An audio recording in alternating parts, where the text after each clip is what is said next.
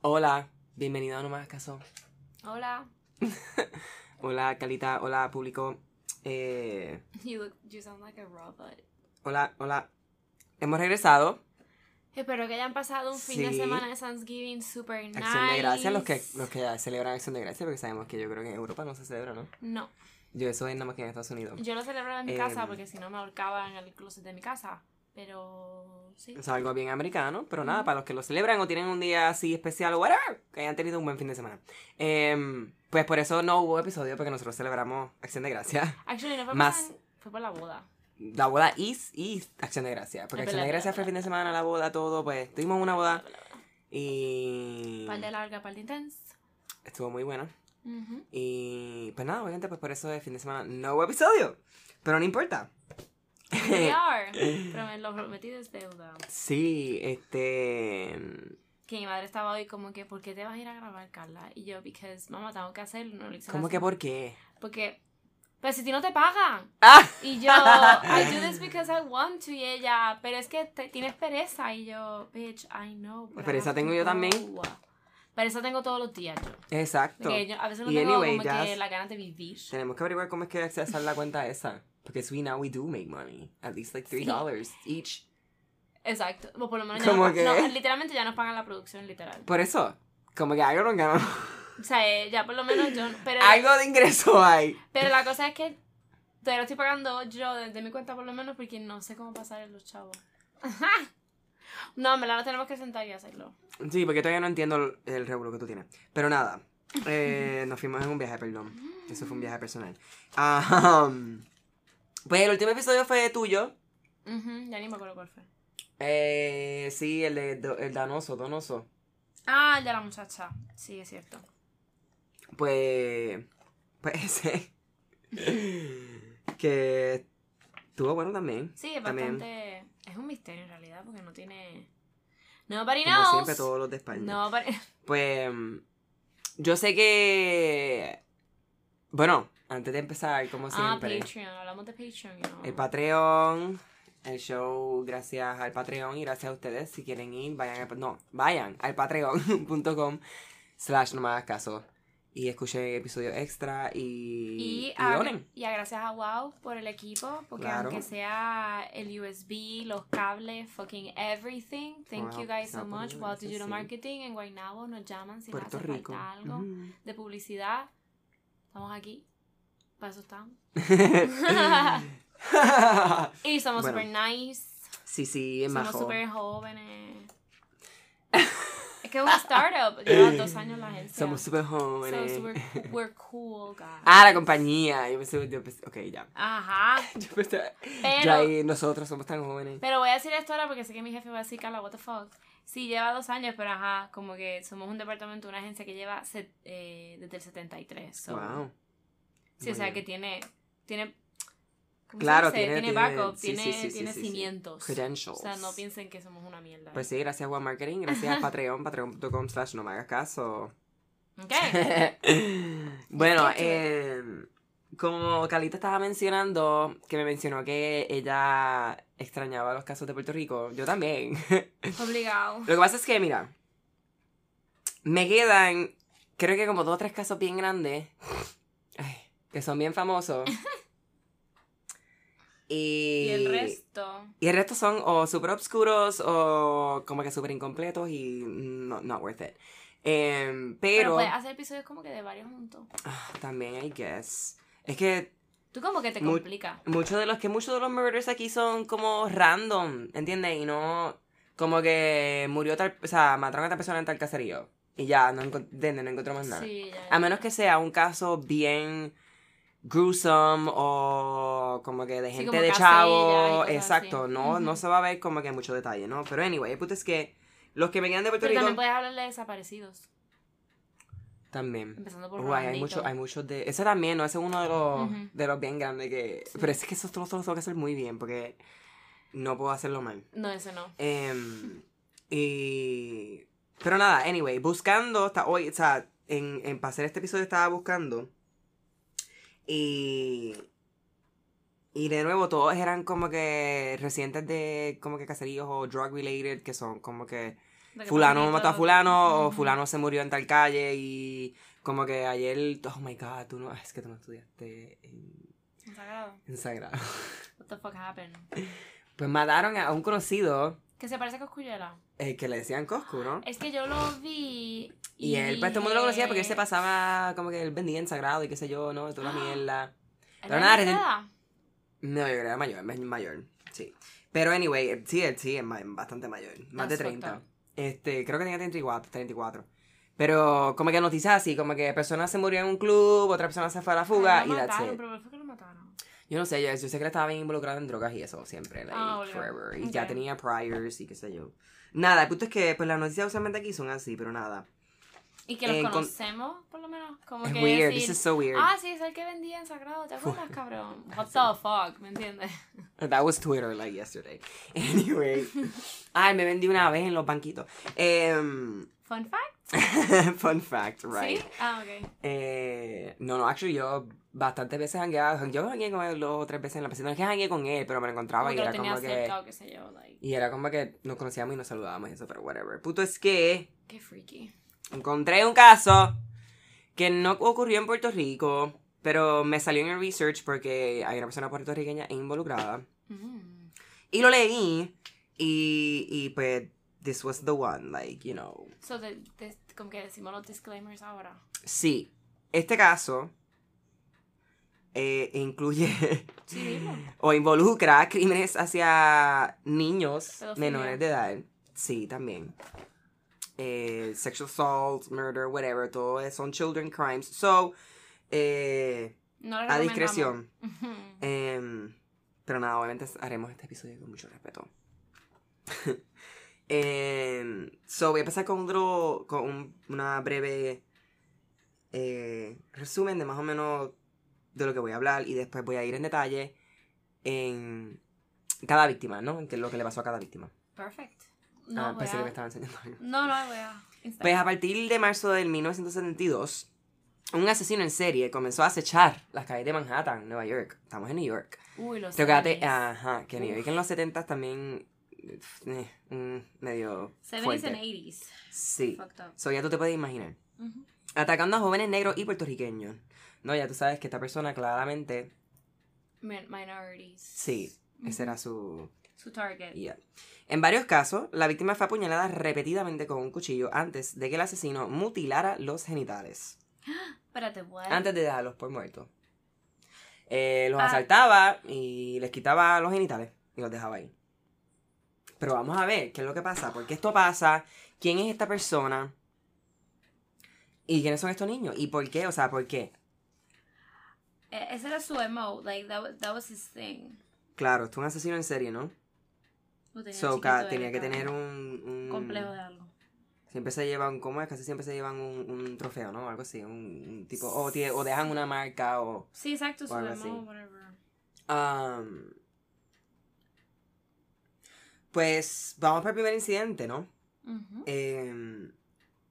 Que ocurrió el 9 de marzo de ese año del 72, cuando Douglas Owens, de 8 años, desapareció.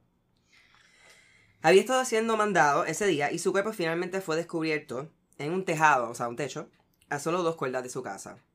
O sea, classic story, ¿no? O sea, el niño se fue a hacer un quehacer, o sea, la mamá le mandó... Que tu mamá te mandó... Que a mí me mandaba. Exactamente. Y que no hayas regresado y varias horas después encontraron tu cuerpo en el techo, ¿no? De varias casas cerca de la tuya. Normal. Se determinó... O sea, cuando encontré el cuerpo, se determinó que había sido stabbed, apuñalado de 38 veces. Damn. Fluctúa en sources, algunos dicen 39, pero whatever, la diferencia es 1. Y su pene había sido cortado. That's a lot of rage. Pero no completamente separado del cuerpo, ¿no? Este no lo pudo completamente... Right. Oh my God. El asesino se había quitado los zapatos de le había quitado los zapatos de Owens y se creía que había sido sodomizado antes o después de ser asesinado. O sea, el niño. Pero definitivamente sí fue sodomizado. O sea, esta persona, claro, el nivel tenía, claramente sabía lo que quería hacer. O sea, he wanted to. Y me imagino que antes de coger a este niño, a un niño específicamente. Y antes de hacer esas cosas a ese niño en específico, él tuvo que haber hecho otras cosas antes. Like, there's no way que esa persona como que de punto cero a punto 100, ¿me entiendes? Como que o él era un peeping Tom o tocaba a niños, something. Bueno, luego más al final del relato aparecen más cosas, o menos te vas a dar cuenta de su trayecto. Ajá, y de cómo salió a hacer estas cosas, pero anyway. Exacto. O sea, ya tienen el caso de este primer niño. Todavía no he terminado. Todavía estamos en el primer niño, sí. Okay. Pero ya vimos. Pero después de, o sea, después de este crimen, un poco después de cuando mató a Douglas Owens, alguien anónima llamó, una persona anónima llamó a la policía a darle un tip e identificó a un posible sospechoso en este caso. El informante nombró a un hombre local que se llamaba Erno Soto como el asesino, pero no proporcionó evidencia. Así que los investigadores entrevistaron a los familiares de tal persona, o sea, de Soto, y no pasó nada, ¿no? Porque no tenían nada, no tenían pruebas, no tenían conexión de nada. So, después de haber entrevistado a la gente cercana a esa persona, pues no podían hacer nada. Sí, que se queda un poco en el aire, la verdad. Ajá. El mes siguiente, un joven negro no identificado de 10 años fue atacado de manera similar. El 20 de abril de 72, el niño fue acosado en el pasillo de un edificio de apartamento y el agresor lo agredió sexualmente. Que valga la redundancia. Lo apuñaló repetidamente y logró cortarle los genitales. Oh my God. O sea, a este niño sí le logró quitarle los genitales. Tuvo tiempo. El joven fue encontrado vivo en el suelo, sangrando mucho por sus heridas, claramente, mientras su atacante huía de la escena, llevándose consigo los genitales de la víctima. What the fuck? Que luego fueron recuperados en un parque local por la policía, que había sido encontrado por un grupo de niños que estaba jugando con él. Oh, no. Oh, my God. Gente, si ya me río porque me pongo nerviosa. Sí, es que está fuerte. Que no me estoy mofando. Es que tú escuchas eso y de momento te lo imaginas en la cabeza. Y tú te quedas, o sea, esto es una película. Esto ni lo cuentan en las películas. Porque dirían, es tan absurdo que la gente va a decir, esto es una mierda de película. Sí, exactamente. Kind of. Pero imagínate eso, o sea... That's crazy. Y pensar que lo más seguro el asesino dejó los genitales del niño en el parque de los niños a propósito. Exacto, sí, como que él sabrá sus rutitas. Right, como que por algún tipo de razón lo dejó en el parque de niños. No sé, está loco. Pero es que yo leí esa parte y yo me la imaginé en la cabeza y yo me quedé guapo. Ay, no. Yo hubiera pensado que hubiera sido como que de primera, como que un canto ahí de hot dog. No sé, porque igual... Son niños, no van a saber, no sé. O igual, yo no sé. I'm sorry, dije ese comentario y me siento fatal. Anyway, ¿qué le pasó al niño? Me imagino que murió.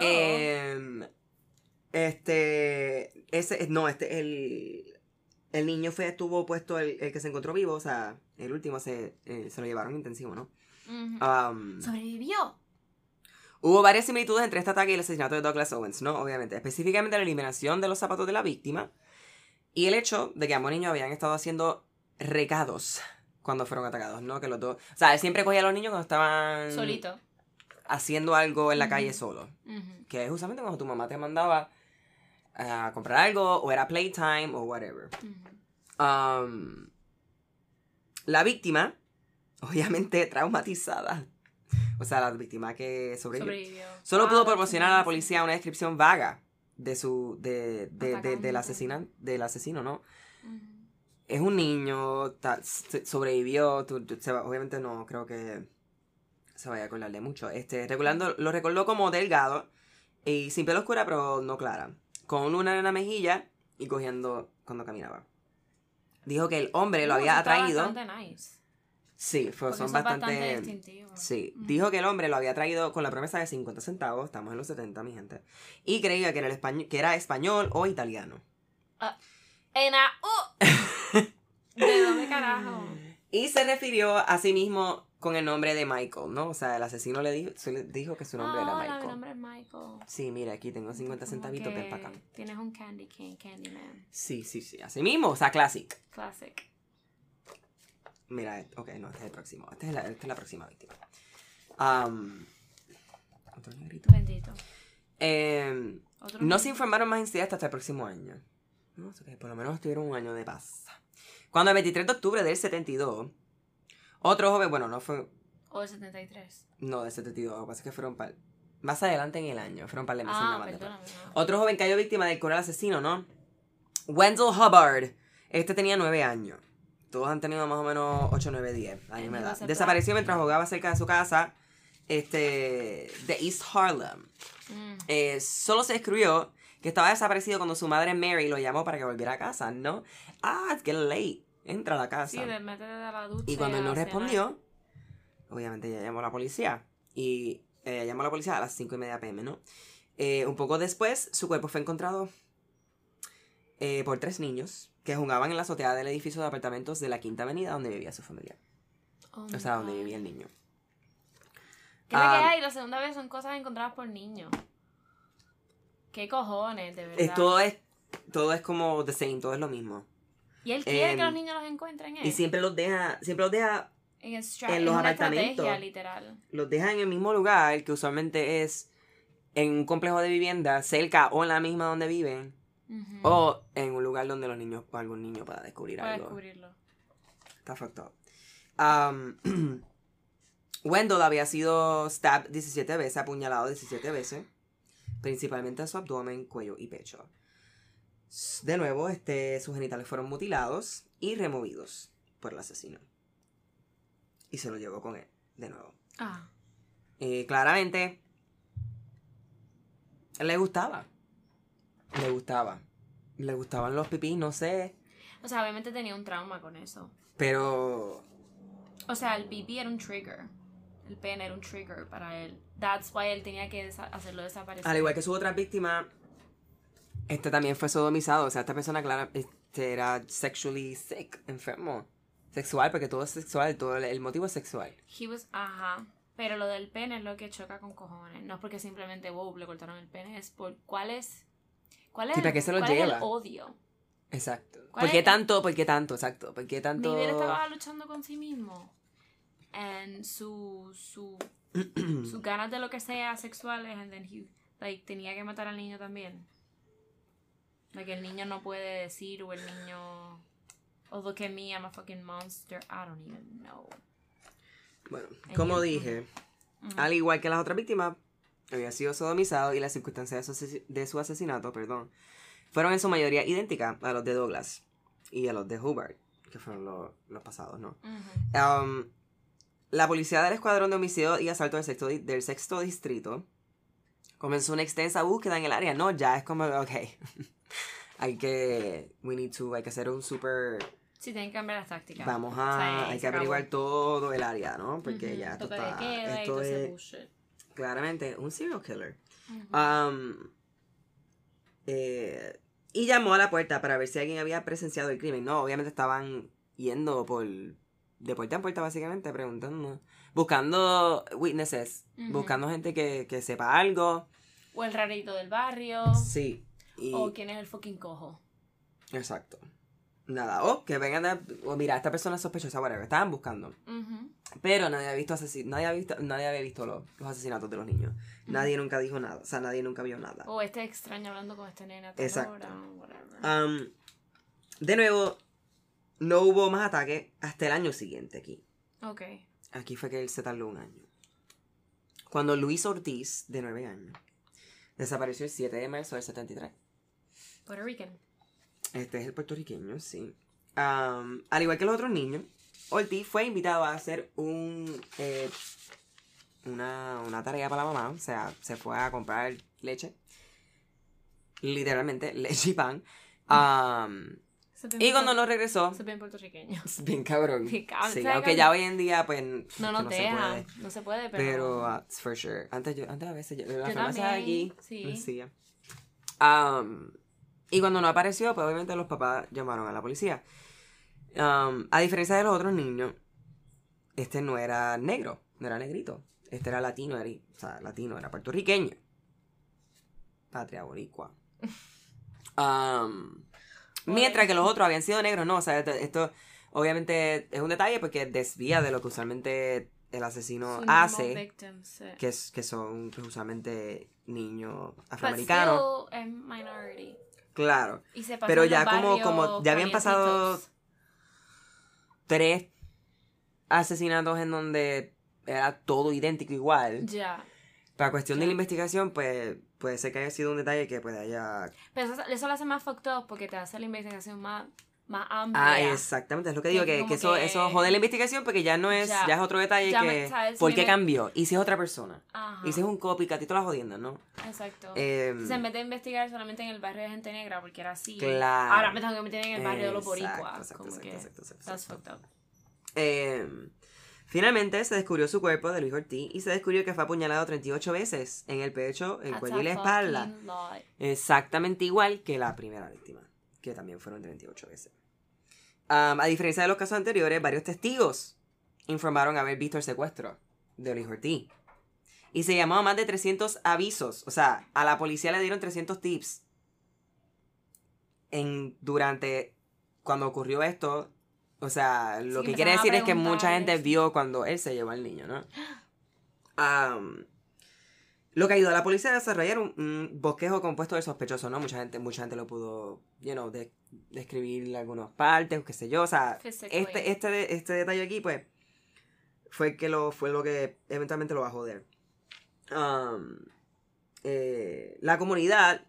Obviamente, ya en este momento lo vimos, ya sabemos que se murió toda esta gente, Luis desapareció, ahora está todo el mundo como que wow. Y aquí ya pues todo el mundo estaba, las comunidades se reunían, los policías, todo para saber cómo iban a mantener sus hijos safe. Los toques de queda. Todos los toques de queda y todas las jodiendas, ¿no? Ya aquí estábamos como, ok, we need to look for this man. El boceto compuesto se distribuyó a las escuelas, obviamente, y se advirtió a los niños que se mantuvieran alejados de los extraños, obviamente, como que just go to your house, ve para tu casa, ve para la escuela, ve para tu casa y no le hables con nadie, ¿no? Fue alrededor de esta época cuando la gente comenzó a referirse al asesino en serie como Charlie Chopoff, ¿no? Como que el Charlie que te va a cortar, Charlie, ¿no? Que te corta. Aquí pues dije corta. Aquí lo traducen como corta de Charlie, pero Charlie el que corta. Claro. Así yo creo que un poco más hace más sentido contextualmente. En respuesta, la policía estableció un grupo de trabajo para perseguir al sospechoso. Los oficiales comenzaron a buscar en los registros policiales, entrevistaron a más de 150 sospechosos con bases en las declaraciones de los testigos y consultaron a Interpol sobre los detalles del caso debido a la posibilidad de un criminal internacional vinculado al abuso sexual de menores. Claro. O sea, pues aquí ya trataron de hacer todo lo posible para encontrar a esta persona. La familia Ortiz regresó a Puerto Rico poco después del funeral de sus hijos. No, dijeron, ¡puf! Nos vamos de fucking New York porque... En New York antes, yo sé que... ¿Se regresaron hoy en día? Sí, hoy en día yo creo que será al revés aquí... En la criminalidad está más fuerte que en... Sí, pero eso nunca pasaba aquí. No, cosas así no pasan. Algo así nunca, que yo sepa. He sabido que han desaparecido niños, pero... Pero así... Nada que ver. Eso te dije, la pegué. Eso fue lo que te dije. Te dije como que yo me dio esa familia diciéndome, cago en la puta. Para eso me vine a buscar una mejor vida para Estados Unidos. Para la tierra de la esperanza. Uy, pues así nos dijeron, mira, carajo, nos vamos para el carajo, porque para esto vinimos para acá. Me cago en todo. No, pues desafortunadamente. Pues fue peor. Eso pasó y nada, en verdad, pues obviamente yo no pudiera vivir en el lugar donde mi hijo le pasó eso. Ah, no, eso es un trauma, cabrón. No. Aunque la intensa presión policial no resultó en la captura de un sospechoso, o sea, al final no tenían a quién acusar, no se informaron más ataques. Eso también está fucked up, porque para mí que fue que la policía no se metió mucho. Bueno. ¿Será por racismo sistemático o something? Recuérdate que también estábamos en los 70. La y más investigación... Cuando son barrios, cabrón, que todo raro que entra al barrio va a llamar la atención. ¿Me entiendes? Full. Y si no es un raro, lo van a conocer. Full. No sé. Ok. Sí, o sea, me escuchaste, no se informaron más ataques. Aunque no habían cogido a nadie. Y la policía pero dijo, esto obviamente no. A fuego. Exacto. Pero nada, ¿no? Pero esto es fácil porque igual la persona hubiese podido decir, ok, ya están un poco más adelante, ¿no? Están un poco acercándose un poco, so... Sí, como que él se enfriaba. Claro, no, déjame no hacer nada por ahora hasta que la gente se olvide. Ese cabrón se va a caer del cielo. Pero sin embargo, más tarde, un poco más tarde ese año, o sea, del 73, un poco... Sí, del 73, un poco más tarde ese año. Ah, ok, ok. Ay, me tengo que sacar el bigote. El cuerpo de Steven Cropper, de 8... Oh, no. Fue ubicado en un sexto piso de un edificio de vivienda el 17 de agosto del 73. ¿Qué? Que en los 70 los portales en los apartamentos no funcionaban como que... No tenían seguridad, no tenían... Pero fíjate que tú para entrar tenías que tomar un botón, o eso no existía. Macho, fíjate que no sé. Oh, sí, porque yo he visto películas de los 60s. Well, es que no, porque recuerda que también son... Maybe... No sé, recuerda que también no creo que edificio de vivienda, pero... Maybe yo entendí que la para esta mierda. También eran minorías, que a lo mejor tampoco eran... Por eso. No, a lo mejor no eran complejos muy... No sé. No. O maybe I don't know shit. Nada, el punto es que este niño de 8 años muere y lo encuentran en, o lo dejan en entrar este edificio de vivienda. Normal, como aquí, que carajo, te dejan entrar cualquiera. Steven había sido reportado como desaparecido a la policía y cuando finalmente se descubrió su cuerpo y fue encontrado haber muerto desangrado después de haber sido cortado con una cuchilla de afeitar. Sí, so esta persona murió diferente ya, ¿no? No fue apuñalado.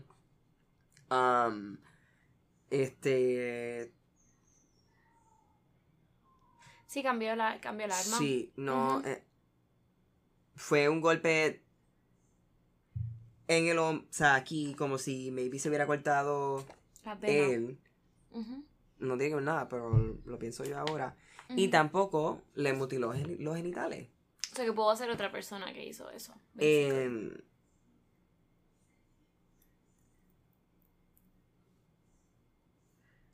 Más o menos. Porque es que en vez de mutilar los genitales,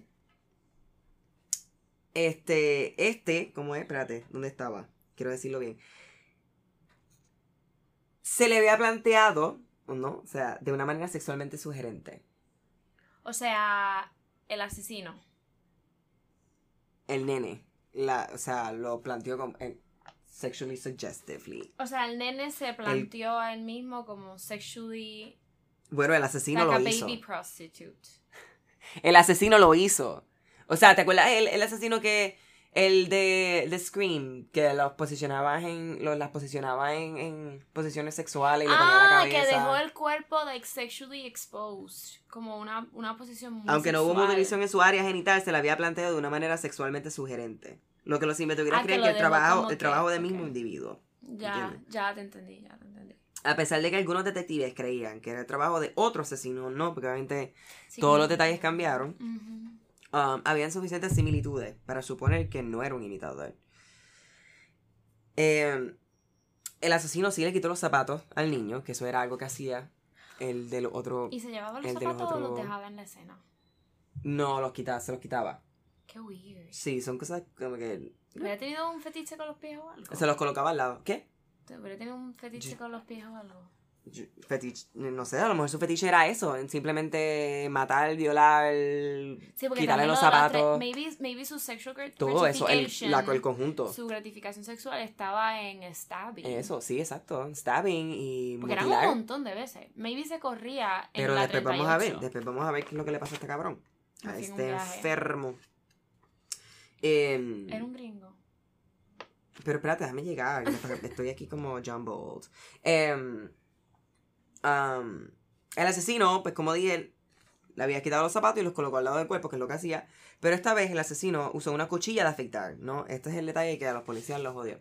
La investigación policial ahora se intensifica. Porque es como que, wow. Nos tiraste una curva. Uh-huh. Y un sospechoso fue arrestado en relación con el asesinato de Steven Cropper. Y nombrado públicamente en los periódicos como Luis Alberto González. Fue visto merodeando en alguna de las áreas donde ocurrieron los secuestros. Y se creía que se ajustaba a la descripción del bosquejo compuesto que habían hecho cuando habían... Mucha gente había visto. Los testigos no pudieron identificar a González como el hombre que habían visto aquella vez cuando se llevaron a Luis Ortiz, ¿no? Y la policía decidió librarlo sin cargo, porque pues no era él. Sin embargo, una gran multitud de más de 500 residentes enojados del Lower East Side de Manhattan descendió a la estación y exigió que entregaran al sospechoso. Cuando la policía cerró la entrada al recinto, algunos manifestantes intentaron subir la barricada y escalar el techo del edificio. No, la gente estaba como que puñeta. Y'all just need to find one. Arresten. Sí, exacto. Sí, la presión social, la presión de... Claro, no, o sea, recuerda que todo el mundo está cagado, todo el mundo está asustado.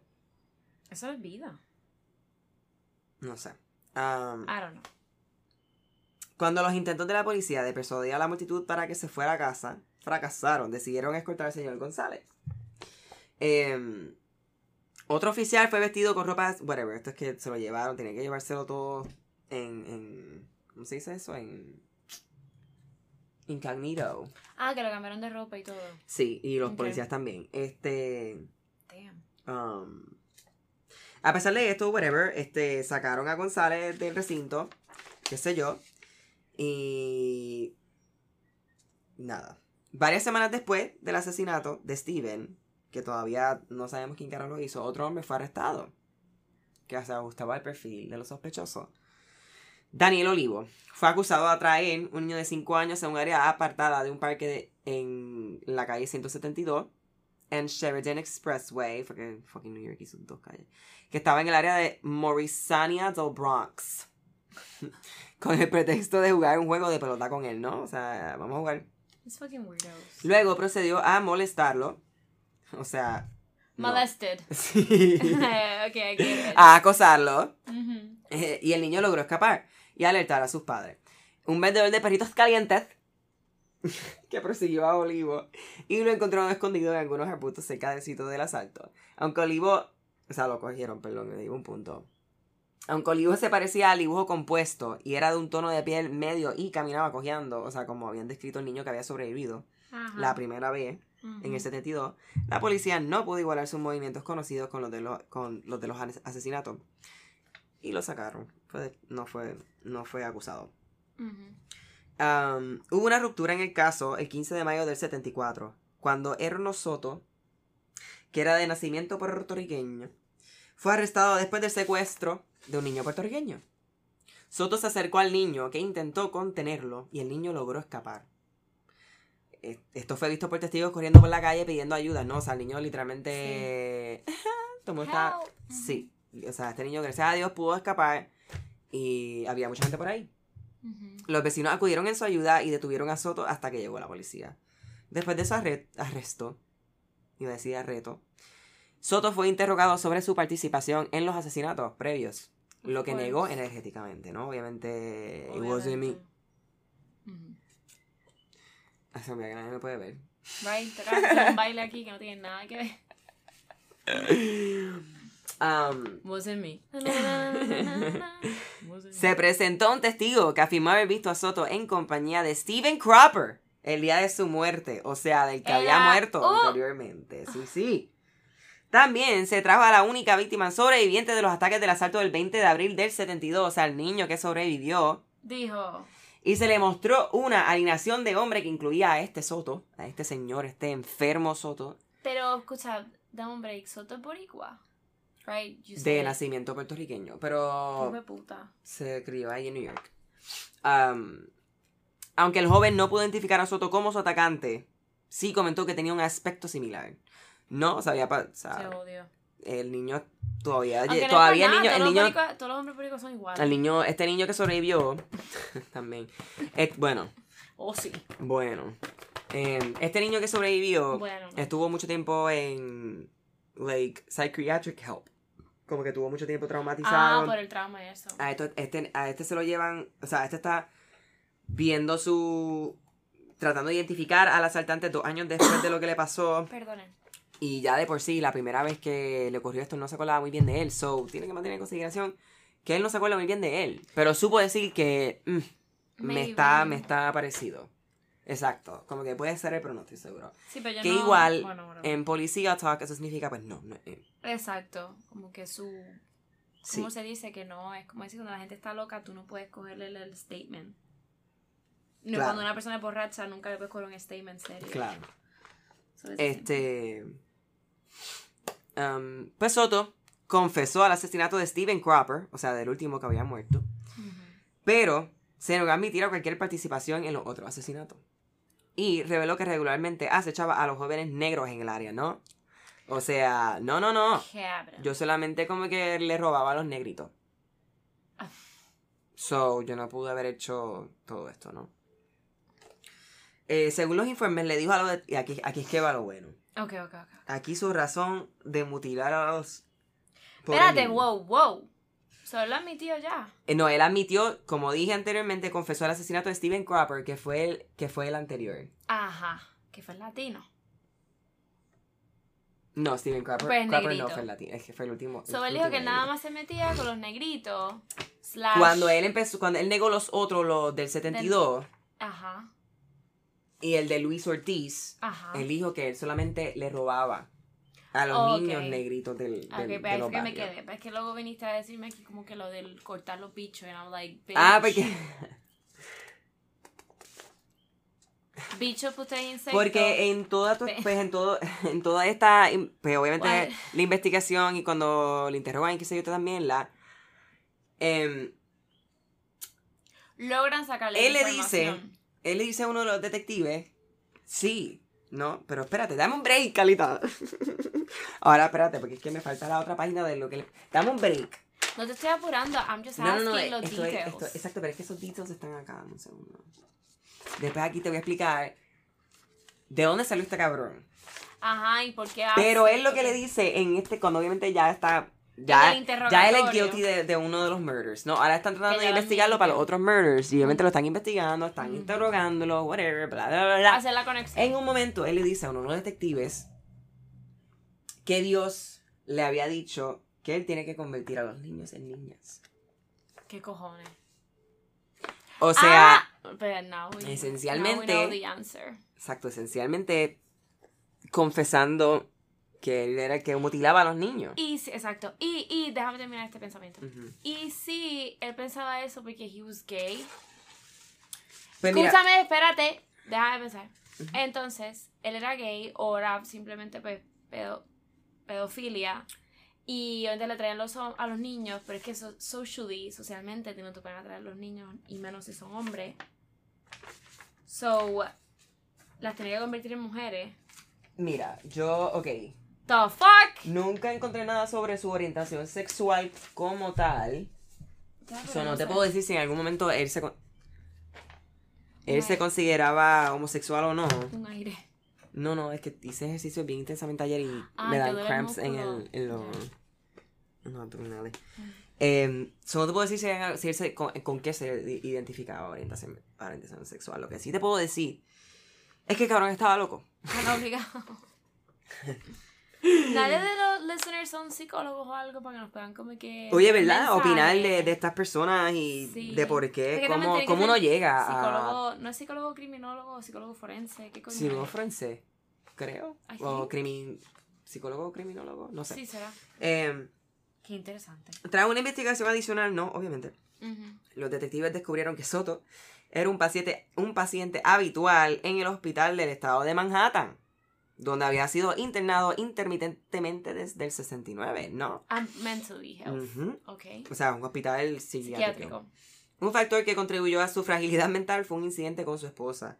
La pareja se había separado y pasó un tiempo separado, o sea, de ella, pero luego se reconcilió y la esposa de Soto quedó embarazada y dio a luz a un bebé negro. A pesar de esto... O sea, pues el bebé no era de él, ¿no? A pesar de esto, la pareja permaneció unida. Sin embargo, Soto comenzó a mostrar signos de deterioro mental, un poco de agresividad, ¿no? Cuando el niño ya había cumplido sus 8 años. So, aquí ya tú conectas todo, ¿no? El hate. Él tenía esta muchacha. Su esposa. La cual se separan, él regresa con ella y la muchacha se embaraza, pero no hay sangre negro. Que entonces el bebé no es de él. Uh-huh. Y claramente es una persona de birth que claramente tiene mental health issues porque Sí, que obviamente esa situación fue el trigger. Un detonante. Un detonante. Que lo llevó a él a pues, hacerle eso a niños negros de esa edad. Uh-huh, uh-huh. Y yo creo que llegó un punto en que ya no fue tanto uh-huh. niños negros, sino niños. Y hacerlo. Uh-huh. Ahora, la parte sexual. Claro, porque no es lo mismo pegarle 38 veces con un cuchillo, que sodomizarlo, asodomizarlo, cortarle sí. el pene. Tiene un juego sexual ahí, sí. le quitaba los zapatos, claro. ¿entiendes? Like, a pesar de esto, la pareja ¿qué cojones? Ay, perdón. Comenzó a exhibir deseos de violencia incontrolable y fue hospitalizado varias veces, ¿no? O sea, él deliberadamente quería ser violento. Uh-huh. Sí.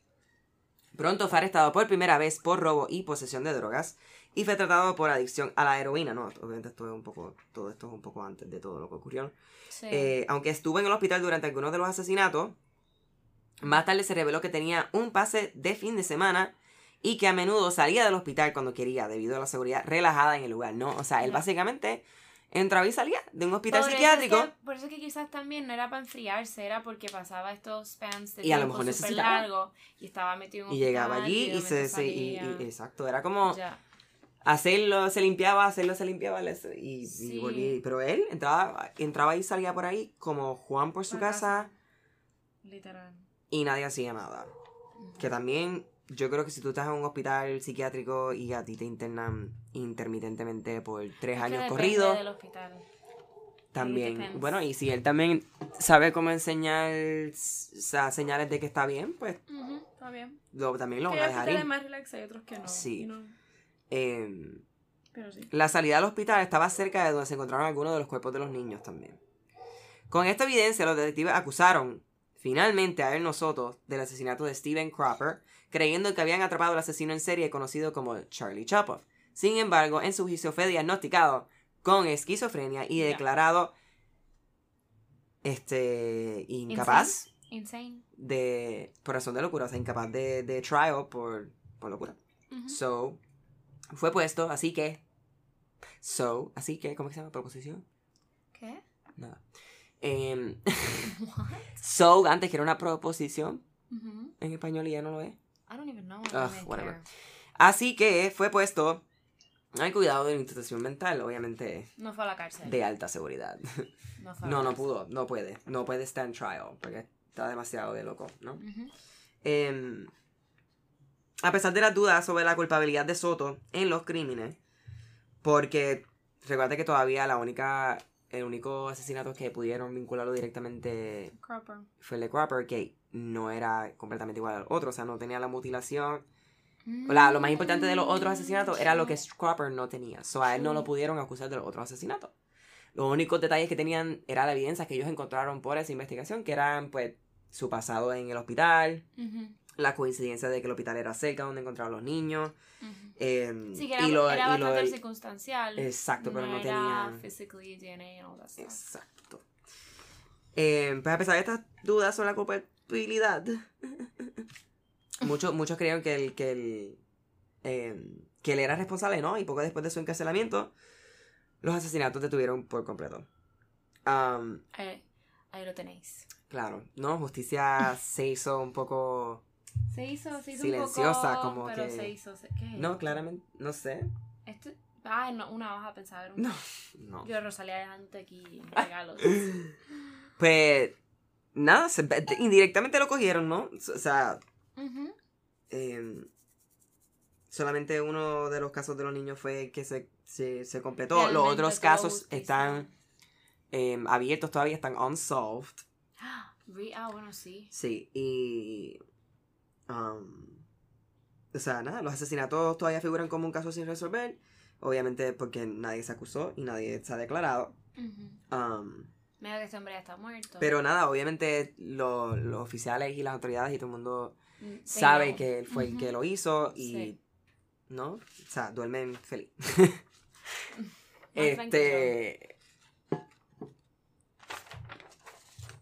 Y ese es el caso de Erno Soto. Y este hombre, pues, menos que está muerto ya. No, él sigue en la cárcel. ¿Está vivo? Sí, él era bastante joven cuando hizo todas estas cosas. In his 20s, I guess. No, 30s. Pero he's 30, oh, 70s, 80s, 90s. Sí, todavía debe estar vivo. Uf. Un orgullo boricua. Un orgullo boricua. Pues este fue el caso de Erno Soto. Representándonos en New York. Que todavía es un misterio de por qué, por qué él haría eso a esos niños. I mean, para mí que es un trigger más de lo no, o sea, claramente que contaste. No, y exacto, y el detonante fue se quedó eso, los niños negritos de esa edad, ¿no? Lo que pasa es que hay cosas que suceden a veces en la vida. O a lo mejor los veía sin querer y era un trigger cada vez que los veía y los mataba. Todos tenemos algo, actually. Lo que pasa es que no nos ha pasado nada en la vida que triggers us a ese nivel. Como que yo padezco de PTSD, uh-huh. I'm working on it, por algunas situaciones, cada cual tiene sus traumas, uh-huh. Lo que pasa es que cada cual pues, los coge con niveles diferentes, uh-huh. Y yo creo que él ya venía biológicamente jodido de la cabeza y lamentablemente tienes que pensar los exteriores, uh-huh. Lo duro que era esa vida en los 70s en New York, uh-huh. La droga, lo fácil que era la droga, lo fácil que era como que... hacer este tipo de crimen. Exacto, lo fácil que era vivir en la mierda, uh-huh. So, el no conseguir un trabajo, el no poder estudiar, son muchas cosas. Minorities, uh-huh. In the 70s in New York. Yo creo que bomba. Fue una combinación que pues la tocó, sí. Y quizá le hubiera pasado otra cosa y quizá entonces hubiera terminado loco igual, pero haciendo otra cosa, pero yo creo que, no sé, el speech, no sé. Sí, bueno. La tesis se podría ir por un poco. I don't even know, porque we don't know shit. We're dumb as fuck. No. Y... pero, no. Lo importante es que se hizo justicia. O sea, yo entiendo que se hizo justicia. A ver, es un poco jodido porque realmente las familias que no tuvieron closure. Claro, la familia de los otros cuatro. For real. Ya, pues, se entiende, ¿no? Es un poco jodón, sí porque es una espinita que... aunque tú sepas y sientas que tú sabes que fue esa persona... sí, siempre va a estar ese como que, pero si no lo fue, o... ¿Tuviste la segunda temporada de Mindhunter? No. You should see it. Porque hay un caso bien famoso que también deberías contarlo en este podcast de Estados Unidos, que era un pedófilo también. Mm. Y solamente lograron esclarecer un caso, de como de 30 casi. Wow. So, esas familias se quedaron como que, sí, ok, sí, exacto. ¿Y mi compensación? Exacto. Porque, sí, porque exacto, eso es otra cosa. Que los otros se quedan sin nada. El Estado, claro. Sí. Pues... no, anyway. Pero deep down inside se hizo justicia y gracias a Dios que se enfermó, pues se lo arrestaron. Y los niños en ese momento pues estuvieron safe. Muriendo. Claro. Uh-huh. Y pues nada, ese era el caso de Erno Soto. Uh-huh. Puertorriqueño... Soto. Sí. Uh-huh. Puertorriqueño nacido... perdón. Sí, puertorriqueño criado en Nueva York. Míralo aquí, estoy enseñando a la Calita el bosquejo, el boceto, perdón. Sí, se le ve. Like, I would, like, definitely. Se ve cocolo y todo, o sea. Full, like mira, cocolo. Entonces, los pelos de los 70. Adjetivo, ¿es adjetivo? Cocolo. Sí. Ajá, significa la gente que escuchaba la salsa de los 70 y 80, right? Que sí, todos tienen como usualmente un estilo periquero, tenían como que con los... el pelo larguito. Con las camisas en pechuga. Y las cadenas. Y los pelos en el chest y las cadenas, mm-hmm. Oro. Pero y las botas y los pantalones. Pero sí, pues, desafortunadamente este fue un puertorriqueño y no estamos muy orgullosos de eso, pero... sí, no. Pues nada, la semana que viene toca Kelita. Sí, que me la tengo... no sé qué voy a hacer. Y... maybe sí, maybe no. Es que el caso que quiero contar es tan complicado. Déjame ver un momento. Y tan que no me atrevo a contarlo, la verdad. Porque mucha gente sabe. Como que la gente va a saber de lo que estás hablando. Sí, o sea, y me da mucha presión. Aunque, por ejemplo, la niña del caso es de los más famosos y lo conté, pero... que muchos nos han criticado. Sí, no sé, es que había tanta gente que iba a escuchar. No, en verdad no nos han criticado, actually, la historia, sino no, exacto, el que lo contemos, que riamos de vez en cuando, whatever. Pero nada, si es el programa, mi gente. Pero anyway, que no... quiero buscar el calendario, Carlita. ¿Dónde busco tu calendario? Aquí. Quiero saber qué día cae Navidad. Que, by the way, eso es domingo, ¿no? ¿Navidad es domingo? No, Navidad es Wednesday. Ah, pues sí, vamos a hacer... estamos. Perfecto, todos los domingos de diciembre van, ¿no? O sea... todo. Esto lo hablamos después porque tengo un baby shower el 8. No, pero tú tienes una el domingo. Y el sábado me va a hacer tatuajes. Again. Me voy a llenar los brazos. Bueno, nada. En diciembre les traeremos todos los episodios. A ver, en diciembre van a haber episodios, ¿qué carajo? En las 4 semanas, o sea, no va a ser... Sí, por eso, es para que sepan que no va a ser como noviembre y octubre, que cogimos unas semanas ahí. Ay, Dios mío. Perdonen. Y nada, pues, nada. Gracias por escucharnos. Nos escuchamos la semana que viene. De nuevo, Patreon, patreon.com/nomehagascaso para escuchar episodios extra y donar un poco para poder producir el show y hacer mejor. Y hasta podemos grabar y enseñarle. Ah, sí, que tenemos cosas planeadas. Sí, sí. Tenemos cositas que ponen por ahí. Sí, para el 2020 necesitamos, you know, inventarnos un poquito. Sí. Así que patreon.com/nomehagascaso. Include merch. ¡Yay! Yeah. Y de nuevo Spotify, Apple, mercancía. Donde tú quieras escuchar el podcast, No Me Hagas Caso, ahí vamos a estar. Like, reseña, review, 5 estrellas, todo. Follow en Instagram, NMHCaso, Dora.lapíldora, Héctor Ball, BALL. Yes. Eso es todo. Dale, stop. Bye, you guys. Bye.